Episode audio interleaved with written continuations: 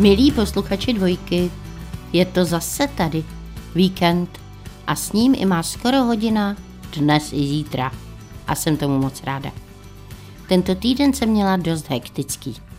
Vystupovala jsem se svou Van Woman show v Hradci Králové a v Lounech a v Jablonci a všude byli moc příjemní diváci a měla jsem velikou radost z toho, že vždy se našli v hledišti i posluchači omeletek.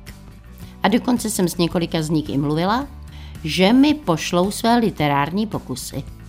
Milí posluchači, omeletky právě začínají a vy asi víte, že se jedná o polední komorní show se mnou, s Halinou Pavlovskou. Český rozhlas dvojka. Rádio, které vás baví. Omeletky začínáme smažit na dvojce a dnes bych s vámi velice ráda probrala hloubku nebo hlubinu. Mám na mysli, že hluboký může být cit, nebo tma, nebo hluboká poklona. Někdo může mít hluboko do kapsy, někde může být hluboký les. Hluboko do přírody jsem se chtěla vydat s vnukem a proto jsem se ptala Huga, co je mít na výletě nejdůležitější, když jdeme do přírody. A měla jsem na mysli pevné a vysoké boty. Ale Hugo odpověděl, nejdůležitější je mít mobil. No, vidíš, mobil, řekla jsem. A k čemu by ti byl mobil, kdyby tě napad had?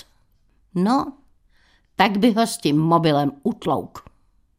Jak jsem mluvila o hadovi, tak se mi z hlubin paměti vynořil tento vtip. Eva si v ráji původně do jablka vůbec nechtěla kousnout, ale had jí přemlouval, udělej to, budeš se podobat andělům. Ne. Hele, poznáš, ta je dobrá zla. Ne, nekousnu. Hele, získáš nesmrtelnost. Nekousnu si. Had byl v koncích, ale pak ho napadla spásná myšlenka. Kousni si. Nejsou v tom žádné kalorie. A Eva si hned kousla. Omeletky Haliny Pavlovské Na dvojce.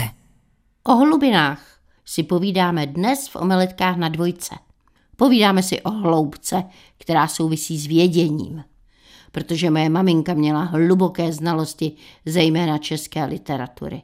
Učila ji na druhém stupni základní školy a potom i na gymnáziu a byla velmi obávanou pedagoškou. Já nezapomenu, jak jsem jednou jela autobusem a za mnou seděli dva kluci ze šesté třídy. To jsem vyrozuměla z jejich rozhovoru, který jsem slyšela.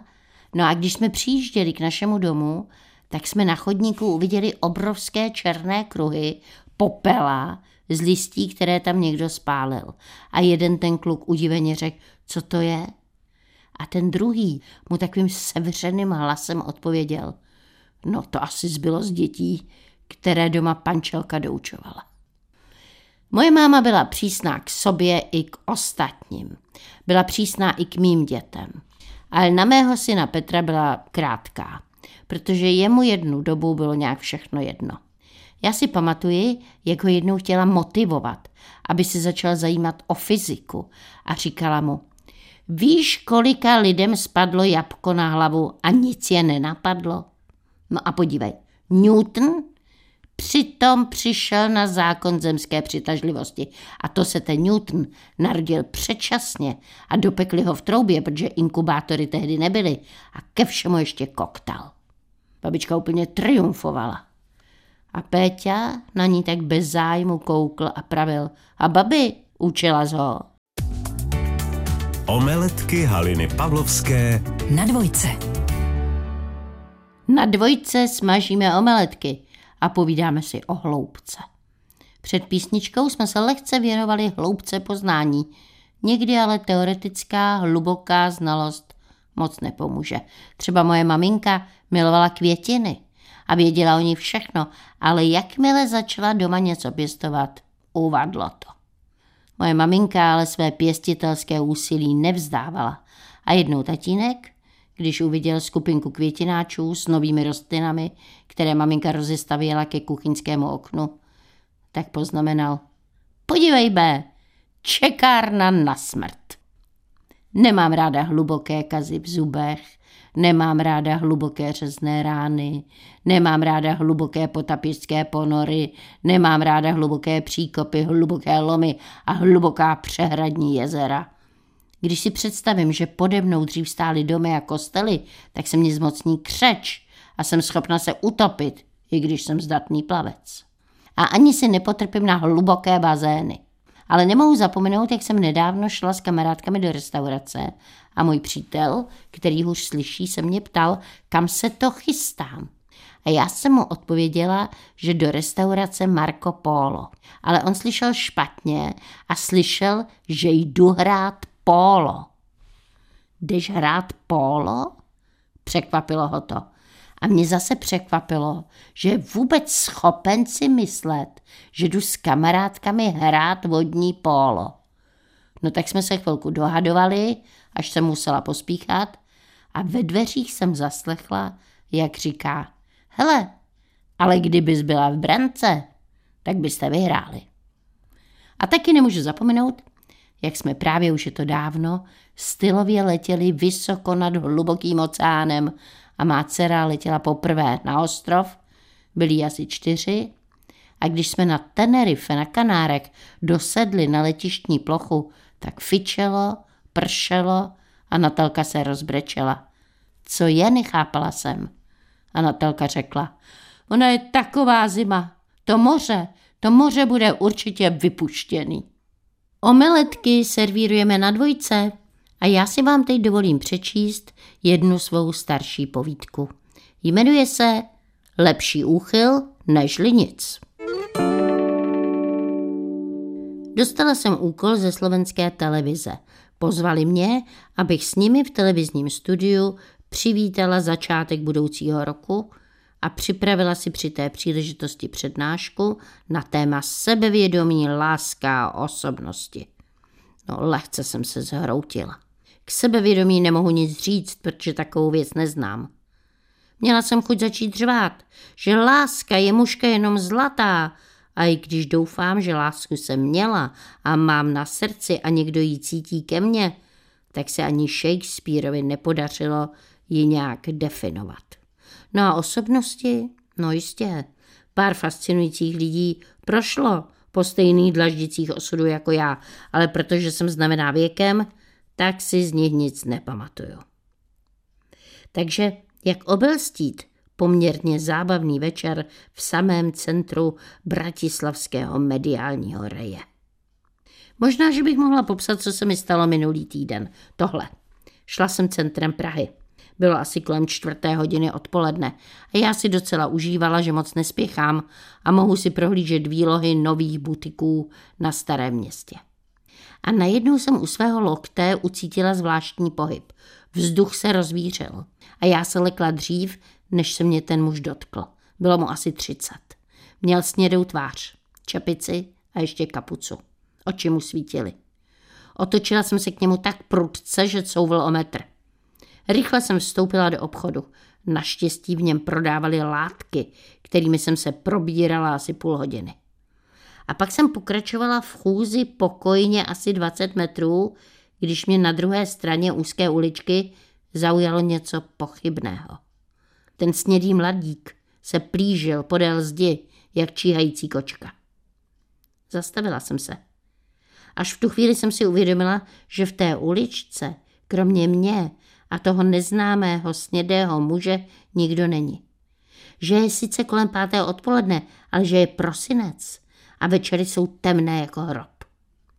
Strach mi rozechvěl lítka a já se rozběhla k trojici, která z protější strany mířila do vedlejší ulice. Srdce mi poplašeně bušilo a plíce se mi rozpínaly široce až k lopatkám. A pak jsem uviděla hospodu, vtrhla do ní a tam naštěstí měla křest knížky čarodějka Marcela Košanová a proto se tam tísnilo asi 50 dychtivých žen. A já dýchala jak sentinel. A hned jsem se Marcelce svěřila. Určitě to byl zloděj. No a proč myslíš? Řekla Marcela, povzbuzená alkoholem. Já myslím, že se podceňuješ.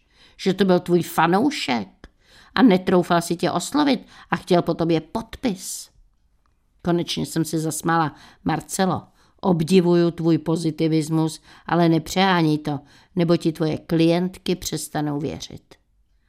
Pak jsem ovšem taky vypila pár skleniček. A později si v klidu domova začala myslet to tež, co Marcela. Vzpomněla jsem si, že právě ve stejné uličce mě asi před 20 lety pronásledoval vysoký mladý muž a že jsem byla přesvědčená, že mě chce legitimovat, protože je fízl. Nebyl. Byl to student vysoké umělecké školy a dnes je z něj slavný módní návrhář. Tehdy se mu pravda moc líbily moje sametové šaty. Byly mi tak nadšený, že chtěl dokonce i moje tělo. No a možná, že i to srdce. Takže možná, že i ten mladík se svítícíma očima a pohyby šelmy nebyl zloděj, ale, ale že to byl nějaký pošahaný magor. Hm. Myslím, že už jsem téma osobností, lásky i sebevědomí bez zbytku vyčerpala. Takže zítra v té slovenské televizi řeknu. Když chceš holka senilní, stačí ctitel debilní. Omeletky Haliny Pavlovské Na dvojce. Hloubka a hlubiny jsou tématem dnešních omeletek na dvojce. Někdy se mi v hloubce mého mozku všechno pomotá, třeba tuhle. Přítel se v noci probudil bolestí hlavy a zavolal na mě, protože jsem seděla v obýváku, abych mu přinesla prášek. Já jsem dlouho nešla, no a tak zavolal ještě jednou, kde jsem s tím práškem. A v tom mě to došlo. Ten prášek jsem omylem spolkla já. No a nebo tuhle. Vyklízeli jsme garáž a sklep a všechno jsme házeli do obrovských pytlů. Pomáhali mi kamarádky.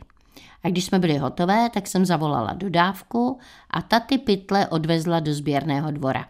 A pak jsem si chtěla zavolat a zjistila jsem, že nemá mobil. A pak jsem zjistila, že nemám ani kabelku. A pak jsme s kamarádkami chodili dvě hodiny sběrným dvorem telefonovali jsme mě, abychom zjistili, v kterém pytli bude v té mé kabelce zvonit ten můj mobil. A dobře to dopadlo. Jen já jsem si říkala, že jsem klesla hodně hluboko. A právě jedna z těch kamarádek, která mi pomáhala, ta zrovna prožívá nehezké porozvodové období. Manželí podved. A kamarádka je pořád smutná. Přesto se hodně angažuje na drámec svých pracovních povinností v jednom sociálním ústavu a tam velmi opečovává jednu stařenku. A ta jí za péči děkovala slovy. Děvenko, vy přijdete určitě do nebe. A moje skeptická kamarádka se tak smutně pousmála a řekla, a myslíte, že tam je to hezký? A babička řekla, no určitě. Zatím se přece nikdo nevrátil. Hodně klesá morálka, málo klesají daně a často klesne muž kvůli blbé náně. Omeletky Haliny Pavlovské Na dvojce. Omeletky na dvojce pravidelně zahrnují rubriku Co Čech to Němcová, která je určena začínajícím autorům, spisovatelům, vypravěčům. A já mám radost z každého vašeho pokusu o napsání a vypsání se z vašich pocitů a popisu vašich zážitků. A dnes jsem si pro vás přichystala text od Matadora této rubriky, od posluchače pana Dana Pazdírka a jeho příběh se jmenuje Makabrózní párátko. Dané, potřebuju nové auto a nemám na ně. Vypálil na mě obchodní zástupce Petr, kterého jsem přijel trénovat. Jo, kamaráde, to musíme zamakat a uvidíme, kolik ti dnes na to auto zákazníci přispějí. Nasedli jsme do jeho obstarožního fára a vyrazili jsme podle denního plánu k prvnímu zákazníkovi. Co máš dělat, Petře, to přesně víš. A hlavně se snaž zákazníka pořád oslovovat jeho jménem. To navodí pozitivní atmosféru. Čukl jsem na vizitku na dveřík. Zákazník se jmenoval Dvořák. Vpálili jsme do kanceláře. E, dobrý den, pane Nováku. S optimistickým nadšením a napřeženou rukou se Petr hrnul k zákazníkovi a ten byl očividně zaskočen a zmaten. Během hovoru potom Petr zákazníka oslovoval postupně ještě dalšími třemi jmény. Bohužel ani jedno z nich nebylo dvořák. Zákazníkovi se prudce narůstající nervozita projevila tíkem v oku. Překvapivě to pozitivní atmosféru v kanceláři nevyvolalo. Kancelář jsme opustili bez objednávky. Oh, to se může stát, okomentoval jsem jeho chatrnou paměť před firmou. Ale víš co, teď se u dalšího zákazníka pro změnu na jméno vykašli. Ale snaž se působit uklidňujícím dojmem, víš, nebuď tak hr, vezmi to hezky piánko. Vešli jsme do další kanceláře, starší pán nás laskavě přivítal, bylo vidět, že má dobrou náladu. Petr předváděl v klidném tempu naše výrobky, zákazník ho se zájmem sledoval a náhle se zastavil. Tohle mě zajímá, tenhle výrobek mě zajímá.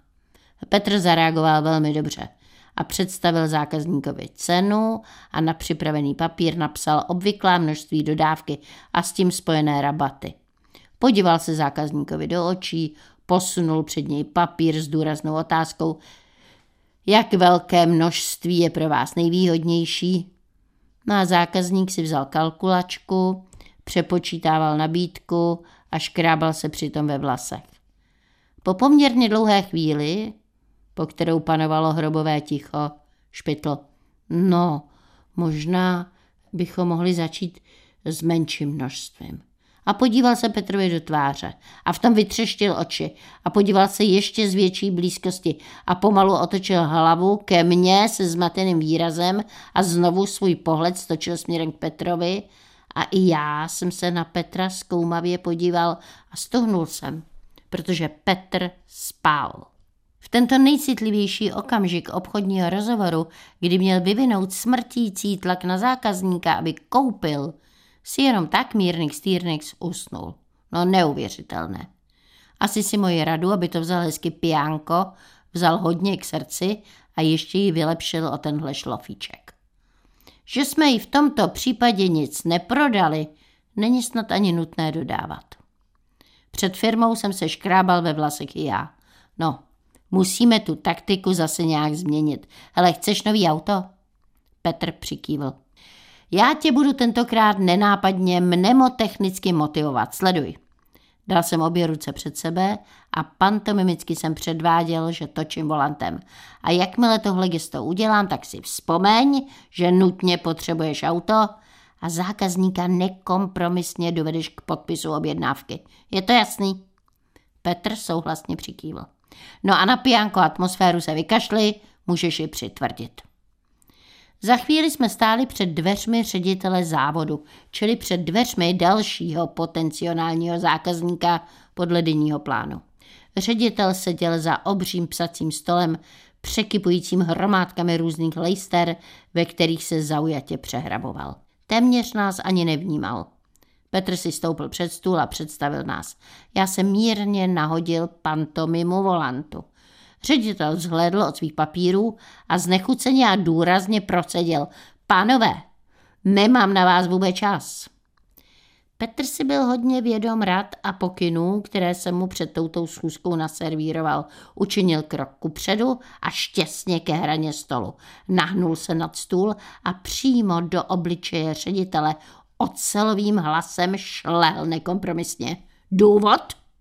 Ruce mi klesly kolem těla. Ředitel asi tři vteřiny lapal po dechu. Během té doby blesku rychle a několikrát za sebou přeskládal mimické svaly ve své tváři. Ven! Jak jsme se dostali ven z budovy, si dodnes nepamatuju. Byl jsem se svými manažerskými dobře míněnými radami v koncích. Hele, víš co, Petře? Další návštěvu udělali podle sebe. Stejně je to poslední schůzka dnešního dne. Petr odvzdaně nastartoval a zajel pod jeden z pražských mostů, kde bylo ku podivu i mini parkoviště. U parkoviště byly nenápadné dveře, které vedly do dílny, skladu a kanceláře v jednom. A kolem stolu seděli chlapci zjevně omámení nápojem, který provoněl celý prostor. Evidentně to byl grok. Hlavní šéf této party seděl v čele stolu a v obří tlapě svíral subtilní špejly. Byl dokonale spocený, asi z té celodenní šichty, a během hovoru se špejlí drbal na spocených zádech. Petr mu bez hladu a skladu ukazoval naše výrobky a šéf jako zkušený dirigent třikrát zabodl špejly do nabídkového katalogu. Tenhle výrobek, tenhle výrobek a tenhle výrobek, ty mi napište, ty mi už došly. Petr blesku rychle vypisoval objednávku a přede mnou přistála sklenice s grogem. Odmítnout absolutně nešlo. Aniž by se zeptal, nasypal šéf cukr do sklenice a nápoj špejlí zamíchal. A i hned potom si s ní opět podrbal spocená záda. Byl to můj kalich hořkosti tohoto dne. Se zavřenýma očima jsem obsah sklenice do sebe obrátil. Poděkovali jsme a vypotáceli se na ulici. Padl jsem na sedadlo auta a schrnul dnešní den. Tak já se tě jako vůl snažím sofistikovaně řídit a ty mě vyškolíš tady v tom pajzlu. A ještě mi zamíchal grok tím hnusným, no tou hnusnou, tím hnusným, ani nevím, jak se to jmenuje, jak tomu říct, co to bylo. Petr se hluboce zamyslel, možná poprvé za celý den. A potom pomalu a s důrazem pojmenoval tu spocenou špejli. Bylo to makabrozní párátko. Omeletky Haliny Pavlovské. V sobotu a v neděli v pravé poledne Na dvojce. Makabrozní párátko se jmenoval text, který mi do rubriky Co Čech to Němcová poslal posluchač Pandan Pazdírek do omeletek na dvojce. Milí posluchači, taky pište. Pokuste se zaznamenat své vzpomínky, popište mi své zážitky, vyplačte se nad svými nezdary a zasmějte se nad veselými historkami, kterých jste byli účastníky. Pište prosím na adresu halina zavináč rozhlas.cz a nebo pište na adresu Českého rozhlasu dvojka omeletky Vinohradská 12 Praha 2 120 00. Pište, pište, váš příběh budu číst příště. A teď vám dám nesmírně jednoduchý recept na pohoštění pro hosty. Je to recept na křupavé pikantní olivy. Z hladké mouky potřebujete asi 150 gramů, z másla potřebujete 125 gramů, z jemně nastrouhaného síra gouda 250 gramů a z mleté papriky potřebujete půl lžičky pálivé papriky a půl lžičky sladké papriky. Umícháme těstíčko. A to těstíčko necháme schladit v lednici zhruba hodinu. A potom z těsta uděláme v potravinové folii váleček o průměru 5 cm a potom nakrájíme z válečku centimetrová kolečka. A do každého kolečka vmáčkneme olivu plněnou papričkou a dáme na pekáč vyložený pečícím papírem. V předehřáté troubě pečeme na 200 stupňů zhruba 20 minut. Je to strašně dobré. Chutná k pivu, k vínu, chutná za tepla i za studena. Tuhle mě nesmírně pobavil nápis na jedné hospodě, který zněl. Pokud naše jídlo nesplňuje vaše nároky, buďte tak laskaví a snižte je. No a to je pro dnešek všechno. Ještě ne, ještě vám řeknu ašanské přísloví, které praví. Hloubku v řece měř s jednou nohou na břehu. A Friedrich Nietzsche řekl, neexistují krásné povrchy bez děsivé hloubky. A já říkám, ať jste hluboko nebo nízko, daleko či blízko, natáhněte uši i své letky, ať slyšíte omeletky. Čau, vaše Halina Pavlovská.